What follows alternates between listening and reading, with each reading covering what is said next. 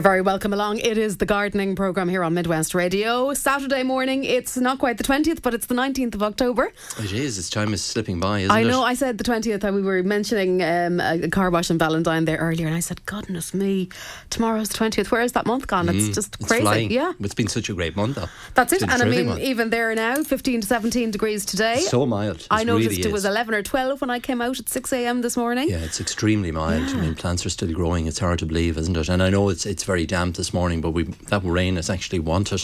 Believe it or not, I did, You know? yeah, I did wonder about that during now. It was uh, more than damp, shall we say, on Wednesday morning. It yeah. absolutely came down uh, in torrents. But at the same time, I suppose we haven't really We had haven't any had- significant no, rain. we haven't. The lakes and the rivers have been, uh, you know, they've been so low. The water level has been so low over the last couple of weeks. So that bit of rain is no harm whatsoever. Right. And I think we're promised a bit more rain on, on Monday, but still good gardening weather. Still an opportunity to get out there and tidy up the garden and put it to bed. Lots of leaves falling, and we're just coming into that autumnal time when plants are beginning to turn. The leaves are beginning to change, and and uh, so it's that time of year to really put the garden to bed. And things are still growing. I mean, They are. I can see that myself, and uh, they definitely the, the color of the, the leaf turning has uh, really kind of commenced. I think in the last beginning, yeah. in the last week or so. And I was driving somewhere, and there was a beech hedge, and it was really starting to, to turn. to turn. Yeah, uh, and I said, yeah. okay, well, it has arrived. It's the autumn, yeah, It's I know. slipping it- in there now, yeah. certainly, certainly. But anyway, Okay, we have. I, I know we've loads of questions, and so they were coming in from very early morning this morning, Porrick. Um, but I want to turn, and somebody had had inquired there in the fairly recent past about courses and horticultural courses, and as it so happens, you were at a graduation I last was. night. Well, what Tell can I say more. about horticulture? I'm 30 years. I was thinking that last night. I was at. I was at. I was uh, delighted to be at the uh, graduation of the Westport Further. Westport College of Further Education, the horticultural course uh, graduated last night, as, along with a whole load of other Mm. uh, great courses uh, run back there in Westport. But they, Cormac Langan, Langan is the uh, lecturer, and uh, they run a FETAC level five course in horticulture. Um, and he was telling me that for next year, they're going to run FETAC level six. And the FETAC, for people that don't know, it's a great way of getting onto the ladder of education. So you can start on a FETAC level five, which is a year's course, go on to FETAC level six, and then go on maybe to the Botanic Gardens or go on to a uh, another college and maybe go for a degree in, in horticulture. Yeah, it, it's a great system because um, it's all aligned to the national framework of Correct. qualifications. So I think which goes up as far as level nine or level ten if you were at doctorate level, say. Yes. So that kind of put, pits it in or around the middle. Five or six is kind of in or around the leaving cert, post leaving cert Yes. thing. But the great thing about the courses that are being run by the likes of Westport and and all other those other institutions around the country is that you know it recognises prior learning, but you don't have to necessarily have the leaving cert as such, or No, they will don't. take personal experience into account, and and that's kind of how the the, the grading system, if you like, for it. And isn't that more important A huge. I mean, and any of us who've lived a small bit of life at this stage will know that the experience side of it really counts for a whole lot more probably than the actual qualification. But you do need the qualification at the same time. Absolutely. Yeah. And, and they had in, in Westport last night, they had, I think, over certainly close on 200 delegates. Um, and I would say certainly half of those were mature students. So people that had gone back to education, be it hairdressing, be it uh, motor mechanics. Um, in, in my case, it was horticulture. I think Cormac was saying to me he had nearly uh, well over 20 students, I think up to 27 students in last year's course. Um, so for anyone interested in horticulture, um, I would advise them to check out. Now the, co- the the course for this year has started, but certainly for next year, uh, check out the the Westport College of Further Education. You get their website. Um, very good horticultural course. It's running for a number of years now, and and FETAC Level Six is going to be a new addition just because of the popularity of the course. And I can certainly recommend a career in horticulture. Horticulture. I've- I was thinking actually that was exactly what was going to my mind last night. Was I'm 30 years. It was 1983 that I qualified. So in 30 years in the in, in the horticultural, and it has stood me well. And you're still ha- and well. you're still happy at it. I'm still happy at it, and and it's a core, it's a career that is recognised all over the world. Mm. You know, we use the Latin names of whatever it is, Skimmia rubella. That name is the same name in Japan, China. Europe, uh, so Latin names are used in horticulture. So it's it's once you've got your career or your qualification, It's globally It's recognised, globally yeah. recognised. You can go anywhere in the world and practice. It's the same growing conditions. It's the same propagation Okay. and so on. So you don't have to sit the new the garden the gardener's exam. Sorry, I know that's uh, maybe not giving it its full um, uh, weight, if you like, but the technical side of you know the way if you're an accountant, sometimes you have to go and then you have to do accountancy exams, say in another country or Oh, yeah. you know that kind of thing. So that, that No, isn't no. it doesn't apply Horticulture here. Mm. is recognised. I suppose a bit like nursing or like any of those careers. It's a it's recognised all over the world. Mayo Abbey as well. Our friends at Mayo Abbey in, in Mayo, they also run some very good um, FETAC courses in horticulture as well. So anyone listening Mm. and thinking of getting into horticulture as a career and want maybe a tester, but then I would advise do a FETAC level five. As you say, it's f- fairly low entry level. Um, previous experience is going to be taken into Yeah. account, and the course itself gives you a very good foundation in horticulture, and then you can decide. And it also helps you to because there's so many different facets of horticulture. There's there's uh, floristry, there's gardening, there's landscaping, uh, nursery work. There's a whole uh, myriad of different avenues you can take. Uh, once you know, so that gives you a flavour of maybe what you know, even down to say landscape design. Yes. that whole. So you've got a whole range of aspects under horticulture, and you can decide after FETAC level five which you can direction. kind of specialise Exactly. in one particular area if, Yeah. it, if it piques your interest or, or you maybe have an aptitude for it. Exactly, because the Botanic Gardens would, would tend to specialise more in amenity horticulture, which would be more garden centre, gardens, um, golf course type courses, whereas Warrenstown or some of the other horticultural colleges specialise more in nursery growing, uh, people that might be into propagation and, and that kind of aspect of it, or organic vegetables. Mayo Abbey would specialise in, in So, that end of it. so, there's- some, somebody who might have a little bit of land or property and they Yeah. maybe can develop an industry out of that from that side of things. Exactly. So I'd highly recommend it as Okay, a there career. you go. It's definitely something to look into. Um, and I suppose my advice is to check out Mayo Abbey and here in Mayo and also contact uh, Cormac Langan in, in Westport College of Further Education and take it from there. And I suppose just uh, for people who might be listening in other areas as well,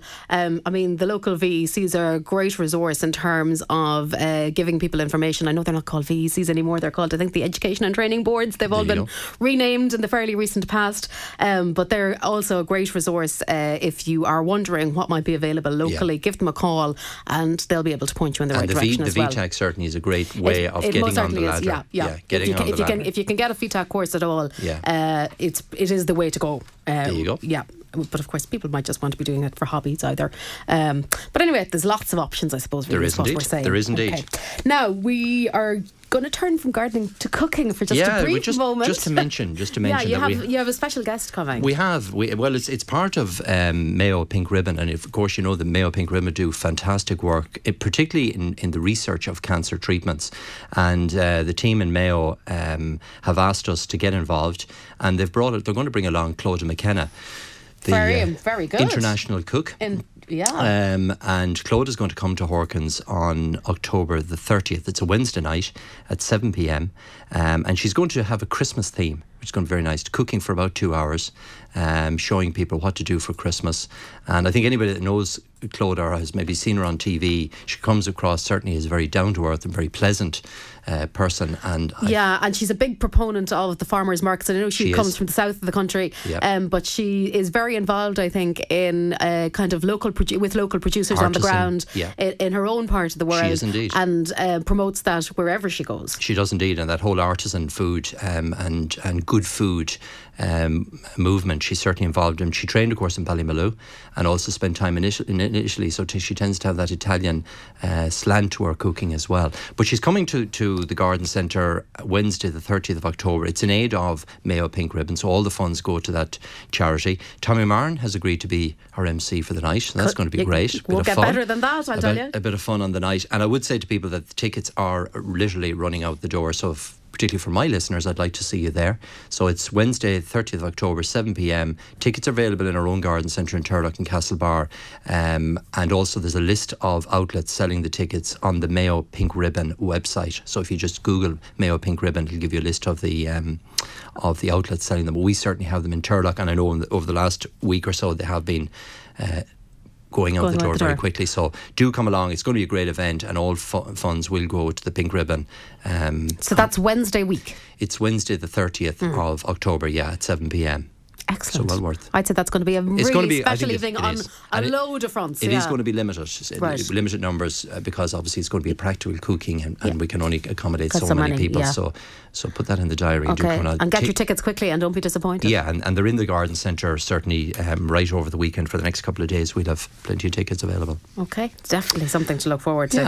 Um, and yes, she is a very interesting cook, and I suppose has a, her own take very specifically on uh, how to approach cooking. She does, so yeah. Have, seems lo- to be I'd say very she'll have lots of natural and down yeah, to earth. And interesting things I'm for looking people. forward to myself. Excellent. Okay.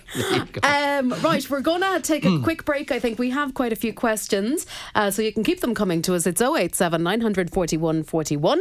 If you're texting with thanks to C and C Cellular, we're switching, switching your landlines to Vodafone is easy.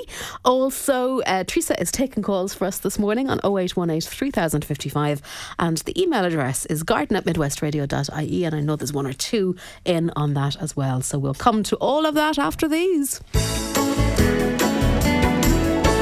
You're very welcome back. Uh, first question. We're going to the emails first, Porrick, and uh, a lot of people are squeezing in a number of questions in one. I noticed today. so Colette and Swinford, good morning to you.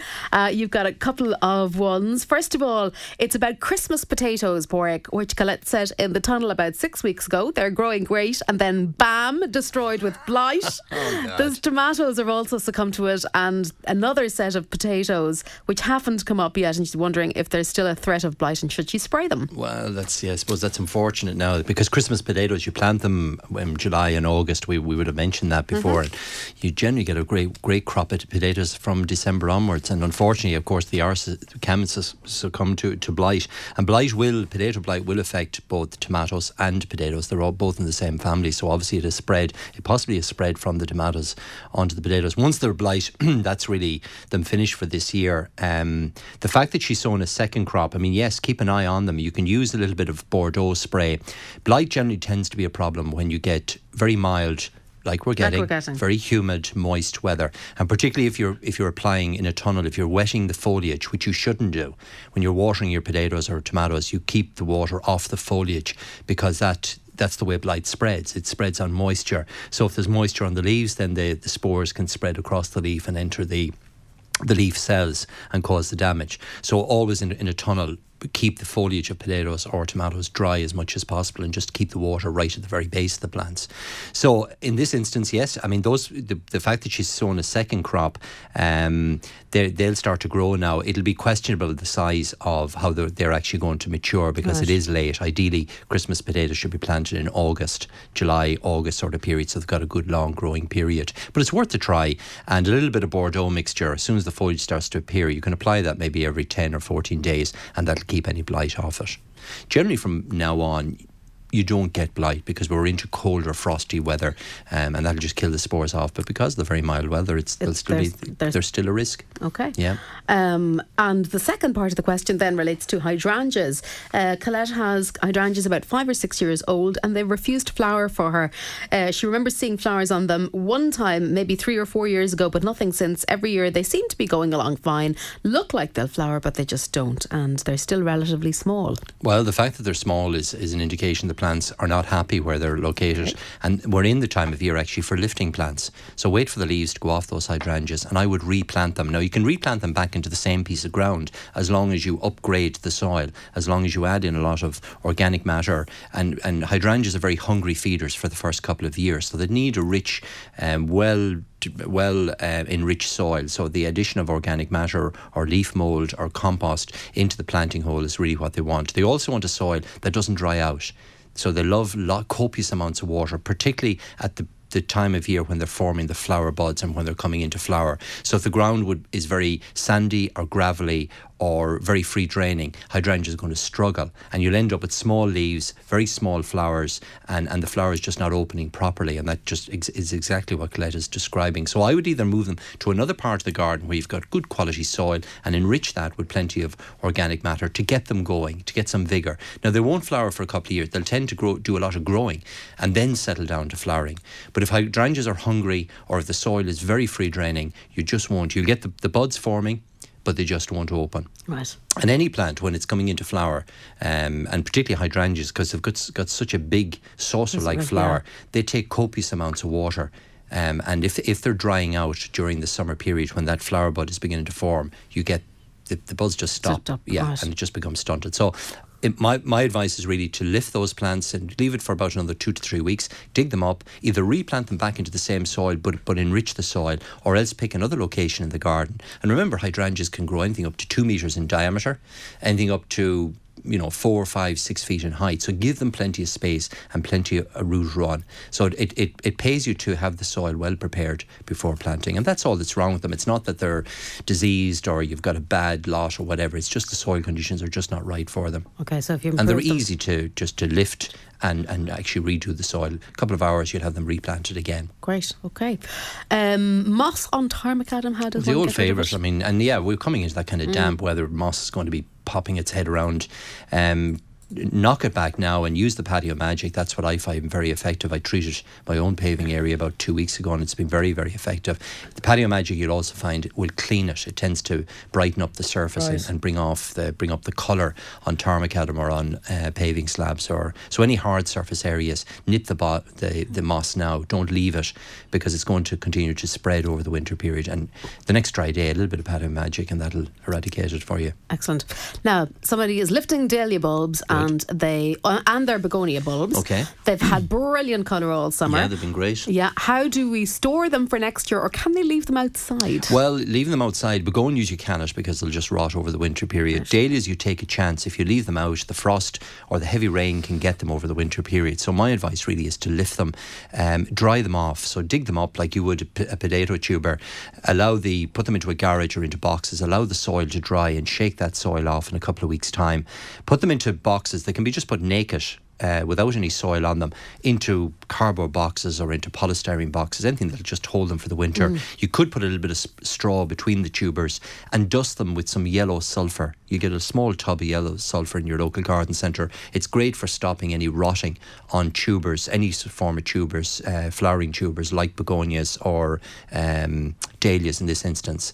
The great thing about lifting them is that, it allows you to, to propagate them next spring. So by lifting them, you just keep them in a frost-free garage, an attic, um, a protected greenhouse, a protected tunnel, somewhere that's going to be frost-free and um, dry for the winter period. So a garage is the ideal thing, or an attic would be an ideal area. And then come February, March, take them, bring them into full light, allow them to sprout like you would a seed potato. All right. And from the one tuber, you'll you'll propagate anything from three to five new plants from that one tuber. So it's a great way of dividing them. And the same applies to begonias. If you lift them and store them for the winter, it gives you the ability to be able to divide those tubers or those corms next spring. So it, it's highly advisable to lift them. Now you can do that anytime. Normally you allow dahlias let the frost hit them first. So if they're still flowering and there's still a bit of colour on them, leave them well enough alone for another week or two. But if you want to lift them now, then it's perfectly okay. Dig them up, cut back the stems, dry them off, put on the green sulphur, uh, keep them dry for the winter period, and then next spring you can propagate them, and you've got yourself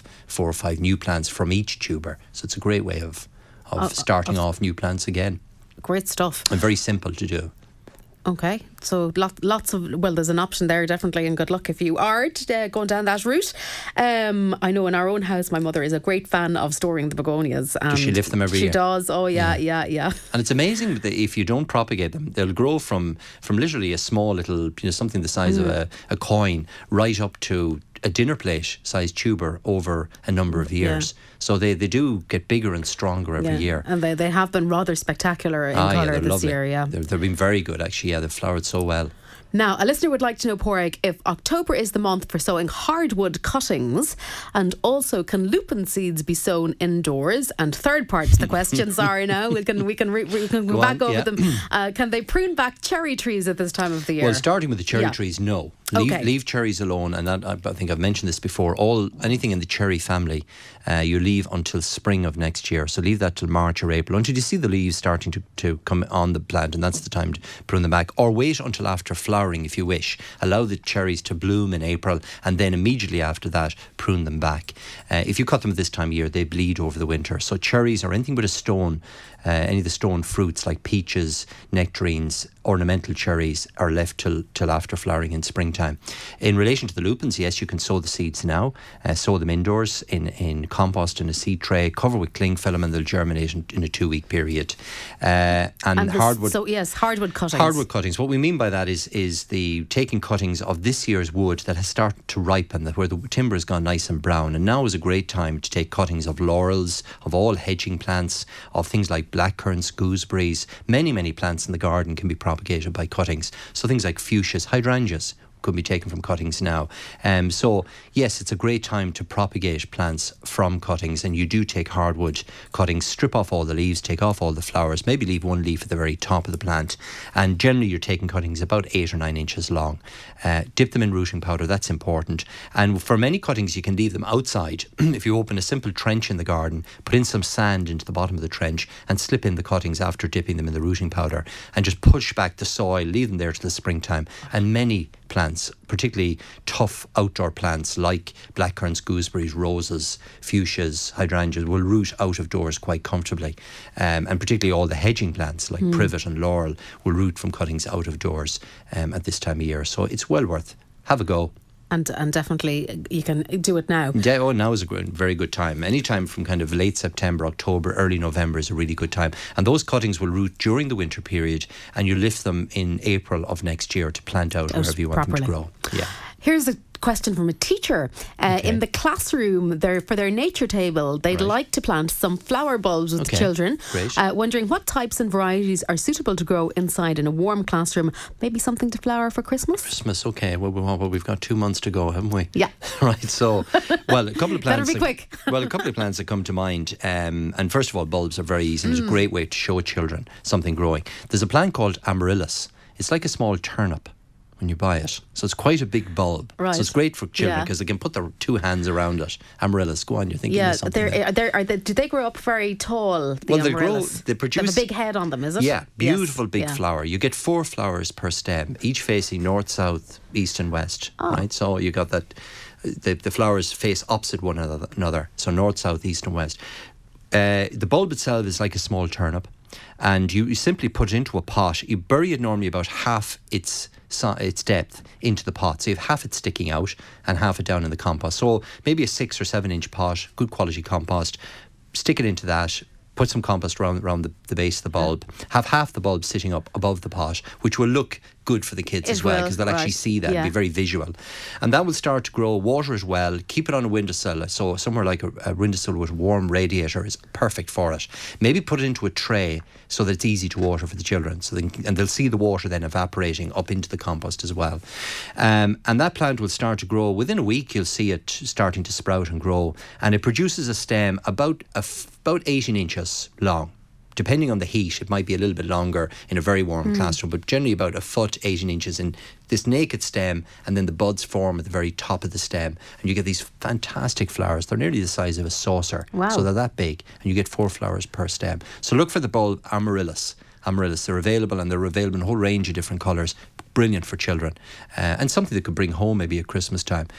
Another two easy ones would be the paper whites, which are in the narcissus family. So they're in the uh, daffodil family, but they're more suited to grow indoors. So they're narcissi, and they're called paper whites.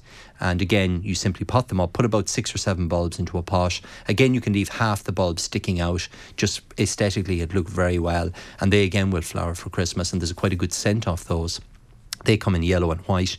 And the third bulb I'd recommend are the hyacinths. So make sure you get prepared hyacinths, which means they've been specially chilled to flower for Christmas. Now they need a period out of doors. So what you do is you put three bulbs into a pot with good quality compost, stick them under the hedge or out outside, outside somewhere in the, in the school, maybe on a windowsill outside or somewhere out of doors. Leave them for about four weeks to root. So they need that kind of cold, chilled period out of doors to get them to initiate the roots and then bring them back in. So if you pot them up, say on Monday, stick them out for maybe about the first or second week of November and then bring them back in. And again, they'll flower for Christmas. So all those bulbs are available in garden centres at the moment. So amaryllis for me would be a great one to grow. Uh, paper whites are dead easy, and the hyacinths are fantastic for scent. They come in blues and yellows, pinks, reds, whites. There's a whole range of colours. But remember to plant them in, in threes. For the hyacinths, about five or six for the paper whites, and one amaryllis on its own is enough. Okay, great stuff. Now, I'm just going to give a quick time check in association with O'Brien Tractors in Bohola. It is just coming up on 27 minutes away from 10 with O'Brien Tractors Bohola, main Landini dealer in the west of Ireland. 094 938 4217 and o'brientractors.com. Now, uh, Porrick, one more question and then we're going to take a, a proper little break. Um, relating to compost heaps, and this okay. is a really good question. Uh, a listener has a lot of withered leaves uh, coming in from trees in the garden at the moment. Don't we all? Don't they would, all? so they're wondering about making a compost heap yeah. in the garden. Would this be good material to use and what else should super, they use? Super, super time, first of all, to make compost because if you start now, you're going to have compost ready for your veg garden in March and April of next year. Leaves in general are absolutely terrific for um, using as, as compost. Now, I like to shred them, first of all, and to shred them, get your lawnmower. So if the leaves are out on your lawn, mm. let the lawnmower go across the lawn and, and actually shred them up. By by sh- now you don't have to, but mm. by shredding them, you you accelerate the decomposition of the of the leaves, and particularly beech leaves and oak leaves can be quite slow to break down. So by cutting them up, um, so if you haven't got yourself a little garden shredder, the yeah. lawnmower makes a great uh, alternative. Or if you haven't got you haven't time for that, certainly just gather the leaves up mm. and start to, to compost them. When you're making compost, the trick really is to get a, a whole variety of material. So grass clippings, leaves at this time of year. Um, things like eggshells, so anything that's um, uncooked from the from the home, from the household, is ideal. Shredded newspapers make makes a great um, medium as well. Um, and b- build it up in layers. So, you know, don't end up with a whole pit of, of leaves. You're better to have some grass in there, some leaves in there, some shredded newspapers, and use then an activator called Garotta.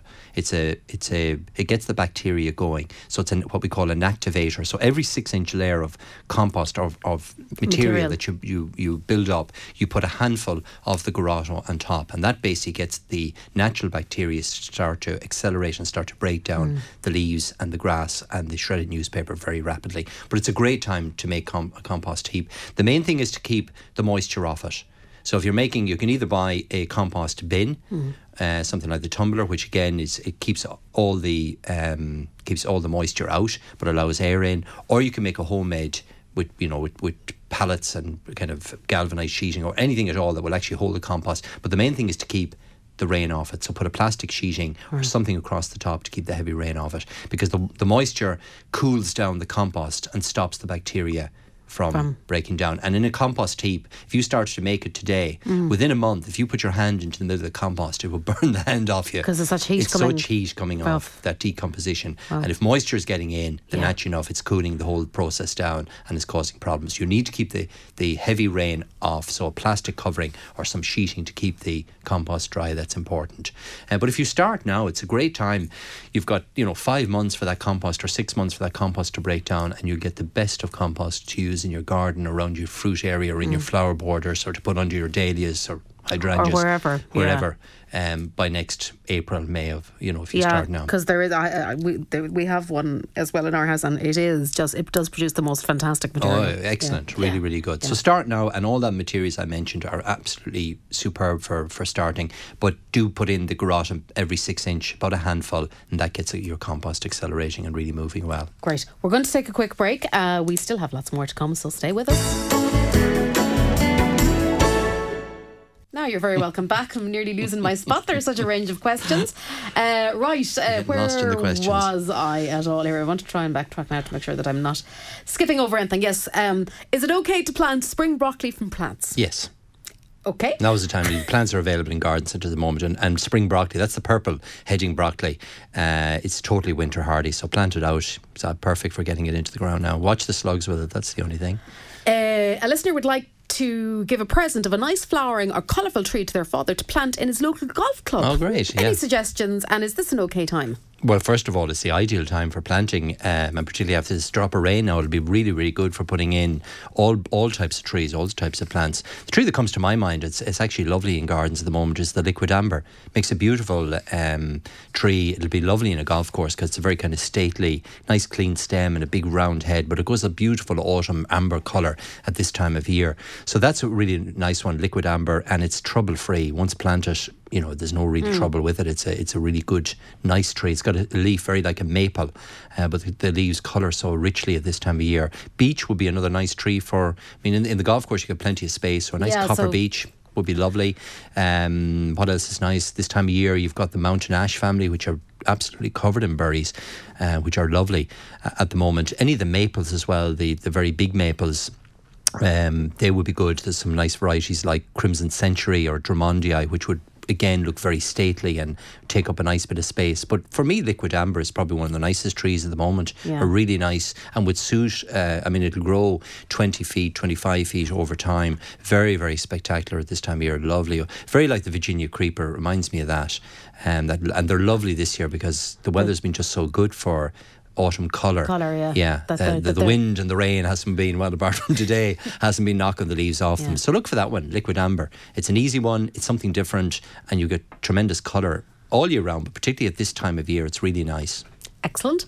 Now, a listener would like to sow a hedge of whitethorn uh, from this year's seeds or haws. Okay. When is the right time and what should they do to sow the seeds? Do they need to sow them indoors or outside? No, no, outdoors. Um, once the fruit is ripe, which and we're coming up to that time of year, when you see the, some of the fruit starting to fall, that's a sign that the, the berries are ripe, and you, you probably want to pick them now before the birds start to get at them. So the way to do them is just pick pick the right berries, um, put them into a, a bucket, just a plastic bucket, maybe hundred berries or two hundred berries, whatever you want to do. Uh, put in some water and mush them up. So kind of um, you know with a, a handle of a of a, a broad handle or a piece of wood, just mush up the actual uh, berries, and that just separates the seed from the actual fruit, and the fruit will float to the top, and any unviable seed will actually float to the top as well. So any of the seed, the viable seed, will sink to the bottom of the plastic container. Take that out, sow it straight into some garden soil, maybe on a ridge or an area out of doors. And it's going to take between one and two years for that seed to germinate. So you get some um, whitethorn seedlings germinating next March and April, and the, the remainder will, will germinate the following spring. So, yeah, great time to do it, and very, very easy to do as well. Okay, now my aunt arrived in the door with a huge uh, bag of apples the other day, Oh, lovely, and yeah. here we've got an apple question. Um, uh, apple trees, good crop, but some of the fruit have white maggots. What are these, and how do they how do they stop this happening again? Any maggots in your granny's apples? Uh, my aunt's apples. No, I well, All I have to be honest. They're still in the bag, uh, Oh wait- waiting for something to be done with them, and that'll be that'll be today's project after the and you didn't even bring them in. Bring no, them in today sorry, I should have. Should have brought. I should have brought some in for good for scamming apples.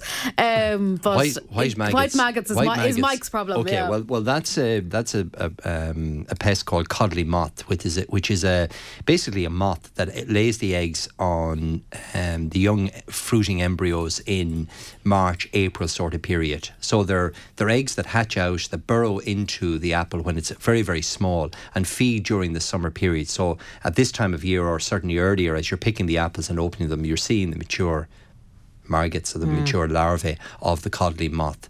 To avoid it, you can put a, what they call a codling moth trap on the trees in March, April, and that catches the adults as they're climbing. As they're coming up the actual stem of the plant and controls them. So there's nothing you can do at this time of year. Those apples are just affected. But for next year, look out for codling moth treatments, which which stop the adults from laying the eggs in the first In the first instance. instance, right. And generally, it's not a major problem. You know, you get the odd the odd apple. right, Um, but there wouldn't be actually- an infestation as such. well, if well, if you, some trees yeah, can be badly yeah. affected, and you'll you'll notice the apples. There'll be a hole at the drilled into the apple at the on the opposite side of where it's hanging off the tree on the underside, Underside, of the yeah. apple. There'll actually be a um, a pin, um, quite a well a reasonable size hole where the actual maggot has. Gone in. Yeah. Right. Uh, now, just one quick hedge question, because I know there's a few, and we're going to try and bunch these together. Um, sowing hedges at the moment, fast growing laurel or something similar, best plant time to plant, and wondering really, is it best to use rooted slips?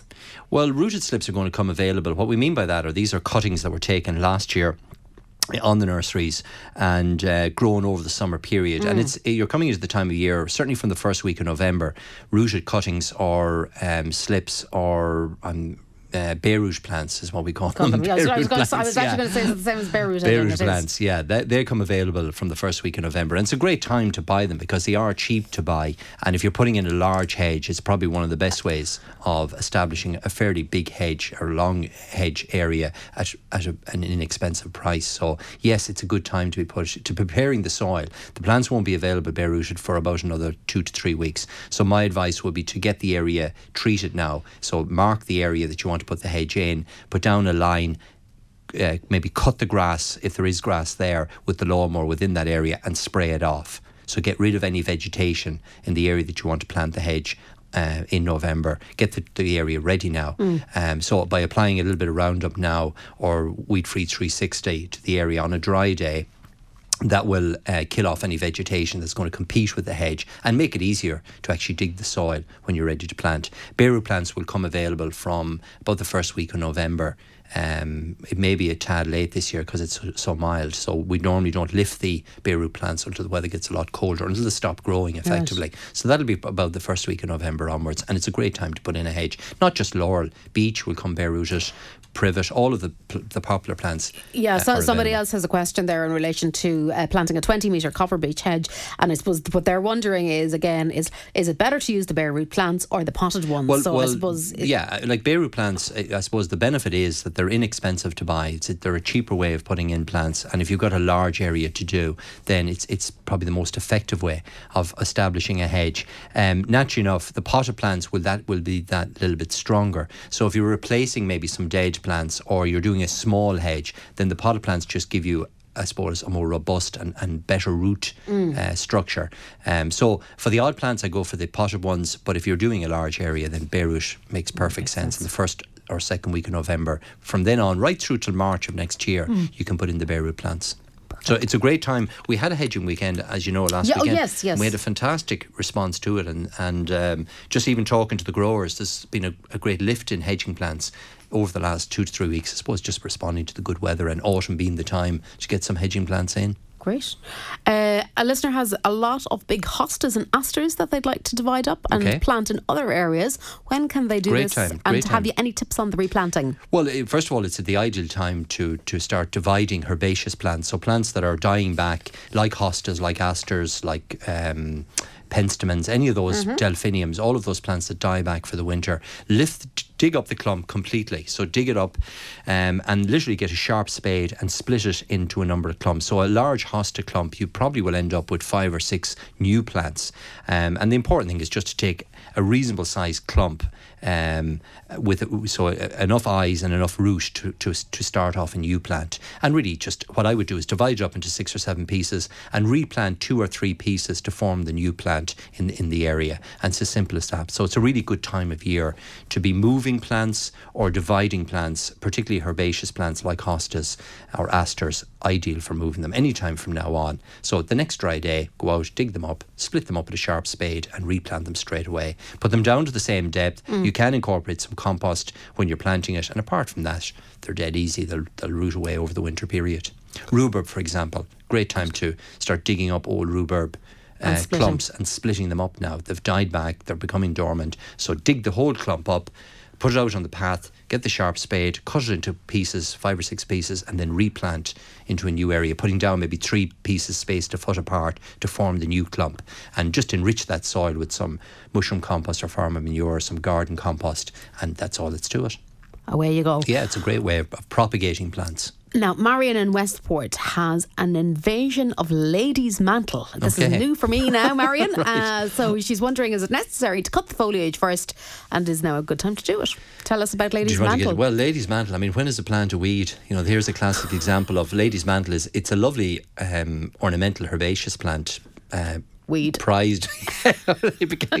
Unfortunately, it can become a weed Right. because it self seeds. It produces thousands and thousands of seed. You'll have them growing in your tarmac and your gravel on. Oh, I know the stuff you're talking about, ladies' yeah. mantle. Now it's it's got um, lovely leaves in, in the summertime, uh, and when the rain when the rain comes on the leaves, it kind of bubbles up. You get this kind of glistening effect off the leaf. So the leaf, it's a lovely plant for ground cover or to cover an area or a bank. Right. So easy to grow, uh, and so easy to grow in this instant that, it, it it- borders that's on right, becoming a a, weed. a pest, yeah. So to get rid of it, you can. I mean, you can just simply either hoe it out of areas that it has self-seeded, or apply uh, something like um, weed-free 360 to the foliage, and that will kill it off. Um, because the leaf is is um, the, the water tends to bubble on it. You need to mix a little bit of detergent, uh, a little bit of washing up liquid to the weed killer mix uh, if you are applying it. And you don't need to cut the foliage back. You simply make it up into a watering can or a sprayer and apply it to the lady's mantle that you want to get rid of. Um, alternatively, you could lift those plants, put them into pots, give them to neighbours or friends.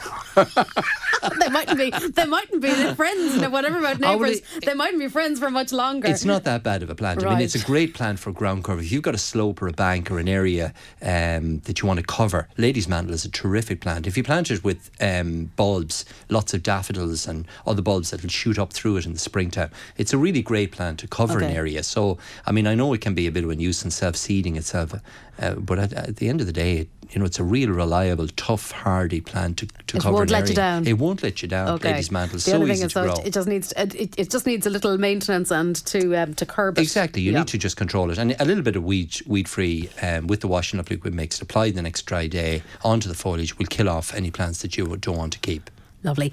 Now from Westport we go to Athlone and we have a question about a horseradish plant. Pork. Mary is wondering what might be eating the leaves of a horseradish plant. Well, a flea beetle comes to mind as it was a pe- it can be a pest of horseradish. Mm-hmm. It leaves kind of U-shaped notches out of the foliage or, or pinholes out of the leaves. Now, to be honest, it's not going to do horse horseradish is very very easy to grow. If anything, it, it's one of those plants that needs to be controlled. It can bit like Our Lady's mantle. Yeah, it, it- well, it forms clumps and it can spread quite a bit by underground stems. So generally, it's it's planted to an area of the garden where you can allow it to to do just that, or put into a large pot. If if um, you want, it is herbaceous, so the leaves are going to be dying back fairly soon. So to be honest, I wouldn't really bother with it at this time of year. Next spring, you can put on one of the organic um, foliar uh, insecticide like PY insecticide would be very f- um, effective on to control flea beetle. So it's not going to do it any damage, to be honest, uh, unless the, the leaves are being ravished altogether. But flea beetle just creates U-shaped notches or little pinholes on the leaves. You know, I mean, you're eating the root of horseradish, so an Yeah, odd bit of leaf really damage is worry, not going yes. to. No, it's not. It's it's it's a robust plant, and I wouldn't worry about it, to be honest. Is it too late to grow sow grass seed? No, it's not. I mean, where grass seed will germinate at 10 degrees Celsius or above. So we're what were we saying today? 16, 15, 16. So grass seed will germinate within a two or three week period this time of year. What I'd be worried about is is more the soil conditions. I suppose it got wetter now. It's going to be more difficult to kind of work the soil. It's been great up to today or yesterday. Um, but you, look at if you've got the soil ready or if you're repairing a few patches in the garden or in the lawn, then you by all means put on some seed. It'll germinate from anything 10 degree, 8, 9, 10 degrees it germinates at. So it- temperatures are above that at the moment. Yeah, so yeah. if you're ready, put the seed in. Yeah. Okay. Now, here's a curious one. Uh, somebody threw some melon seeds in the compost of the greenhouse out of curiosity. Right. And they have some big plants now. and they're wondering will they die off or do they need heat or what are they going to do with these? Well, melons are obviously they've, they've Hmm. just taken the seed out of out of a melon, um, and they've germinated, and of course they do form very big plants, a bit like pumpkins or squashes. They're all in that family. oh, so, and do they grow on the ground They do, then? yeah. and they can spread quite a bit. Um, you need to sow melon seed early indoors. Um, I mean, I suppose what I'm saying is you're not going to get fruit off of this year, and it is an annual. It's going to die as soon as we get the heavy frosts. Um, so, you know, leave it there for another couple of weeks, but be prepared to dump the plant in in uh, by the middle of November for next year. Sow some seed, um, and there's a great melon called Ogen, O G E N. Look for that one. It makes medium sized fruits, mm-hmm. very reliable. Sow the seed indoors. You buy a packet of seed for a couple of euros in January, sow it inside in a warm windowsill, and plant the plants into the greenhouse then in March. So you'll have nice strong plants by March, and they've got the rest of the growing season to produce fruit. And melons will fruit in a greenhouse or tunnel. In the west of Ireland, no problem at all. You get probably anything up to six or seven melons off the one plant, so they're well worth growing. You do need to hand pollinate them, so a little bit of a used to use a rabbit's tail, but I think that might be. There might so, be, uh, yeah, there might be an, paintbrush. an animal issue with that one. a paintbrush or um, a paintbrush, but that it does need hand pollination. Right. But apart from that, they're really they're very very easy to grow. Okay, so and listener, that means you don't have to emigrate to Spain with the plants. No, you don't. Uh, that was part of the question. Um, okay, a couple of quickies before we finish up, Yeah. Pork. Uh, I know weeds are uh, causing a problem today. Willow herb, uh, a weed growing in the vegetable garden, very hard to get rid of it. Uh, using Roundup, but it only turns them purple and it's not getting rid of them fully. Yeah, well, that here's here's one that I'd probably be shot on because wi- willow herb is, is also called um, the fireweed, and it's it's a it's a weed that generally colonizes areas um, that have been burnt. b- Say you, you burn an area with gorse, Yeah. gorse fire or heather fire, or in areas that, that, that fire might affect to the soil. Willow herb is one of the first her- Weeds. weeds that actually starts to colonize, and it's a very invasive. Well, not invasive, but it does spread. It produces thousands of seeds and can cause a problem. And Roundup is ineffective, as the listener says. It Right. turns it purplish, yeah, um, but doesn't really kill it. What you'll find, something like um, the lawn weed killers will be a lot more effective. So hytrol, um, dandelion, and daisy, if you apply that to it, it will kill it off. Remember that willow herb is also a great plant for bees. It flowers for such a long period.